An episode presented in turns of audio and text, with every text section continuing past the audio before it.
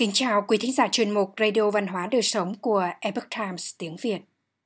Hôm nay, chúng tôi hân hạnh gửi đến quý vị bài viết có nhan đề Những đứa trẻ ăn uống cùng gia đình, học giỏi hơn và có vốn từ vựng phong phú hơn. Bài do Anna Fischer thực hiện. An Nhiên biên dịch. Kính mời quý vị cùng lắng nghe. Việc ăn cùng nhau có một danh sách dài các lợi ích về tinh thần, thể chất, xã hội, có thể truyền lại cho thế hệ tiếp theo. Hầu hết các bậc cha mẹ đều biết rằng, giờ ăn gia đình rất tốt cho cơ thể, trí não và sức khỏe tinh thần của trẻ em. Hơn hai thập kỷ nghiên cứu cho thấy rằng, những đứa trẻ ăn cùng gia đình, học giỏi hơn ở trường có vốn từ vựng lớn hơn. Chúng cũng có tỷ lệ trầm cảm, lo lắng và rối loạn ăn uống thấp hơn. Có chế độ ăn lành mạnh hơn, khỏe tim mạch tốt hơn. Ăn cùng nhau tốt cho sức khỏe của tất cả người lớn, đặc biệt cho cha mẹ. Có rất nhiều lợi ích sức khỏe khi ăn cùng với người khác đối với người lớn cả có và không còn cái. Ngay cả đối với những người không có quan hệ gia đình. Như lính cứu hỏa cũng đã nâng cao hiệu suất của nhóm khi họ nấu ăn và ăn cùng nhau khi làm việc chung với nhau. Mặt khác, các nhà nghiên cứu đã phát hiện ra rằng ăn một mình có liên quan đến việc tăng khả năng bỏ bữa và các tác động liền đới. Sự hấp thụ các dinh dưỡng, năng lượng và sức khỏe dinh dưỡng kém hơn. Khi ăn cùng nhau, người ta có xu hướng ăn nhiều trái cây và rau hơn, ít thức ăn nhanh hơn những người ăn một mình.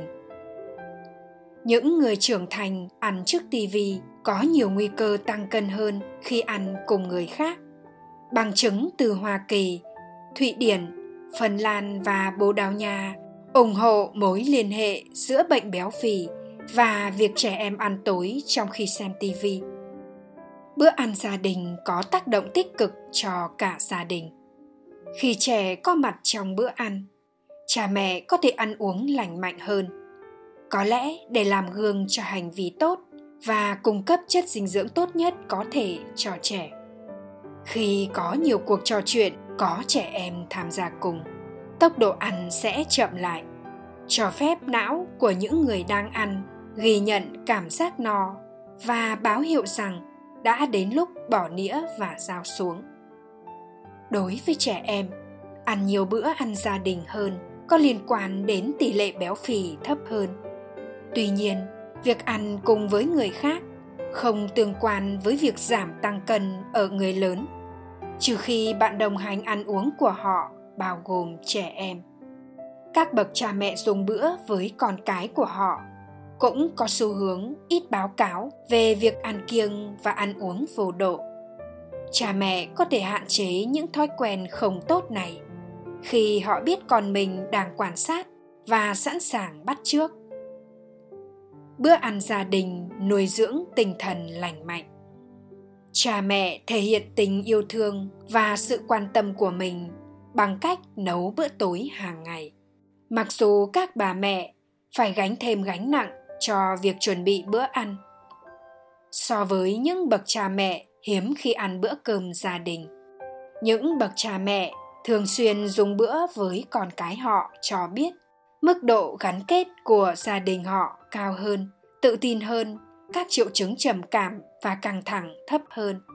Những lợi ích về sức khỏe tinh thần không phụ thuộc vào thịt vai lợn quay chậm hoặc rau hữu cơ vì bầu không khí tại bàn ăn tối, góp phần quan trọng nhất vào cảm xúc hạnh phúc. Nên đồ ăn mang về hoặc chế biến sẵn ăn ở nhà cũng sẽ rất hiệu quả. Những cặp vợ chồng coi trọng bữa ăn gia đình hơn, hài lòng hơn với mối quan hệ hôn nhân của họ. Cũng giống như đối với trẻ em, bữa tối gia đình là thời gian tốt nhất trong ngày để người lớn sống chậm lại và trò chuyện với người khác. Đây là thời điểm để rời xa các cuộc gọi điện, video, email, danh sách công việc mà thay vào đó, hãy kết nối trực tiếp. Giờ ăn tối tràn ngập tiếng cười, là thời gian để giải tỏa tâm lý, xem xét các sự kiện trong ngày hoặc lên kế hoạch cho ngày mai. Một thói quen covid cần giữ lại. Bữa tối gia đình có thể là một món gia truyền mà bạn truyền lại cho các thế hệ tương lai khi thành thiếu niên lớn lên với những bữa ăn tối thường xuyên trong gia đình họ có nhiều khả năng sẽ lặp lại thói quen đó trong chính ngôi nhà của mình khi trở thành cha mẹ.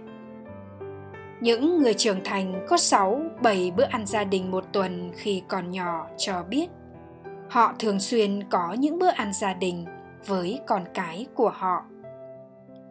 Nhiều người đang suy ngẫm về những gì họ học được trong đại dịch. Có một số bằng chứng cho thấy nhiều gia đình đã ăn nhiều bữa cùng nhau hơn bao giờ hết. Một số gia đình không ưu tiên ăn uống cùng nhau trước đại dịch, bắt đầu cảm nhận niềm vui của bữa ăn chung. Các bậc cha mẹ hãy ghi nhớ, bữa ăn cùng nhau rất tốt cho sức khỏe tinh thần và thể chất của mỗi thành viên trong gia đình.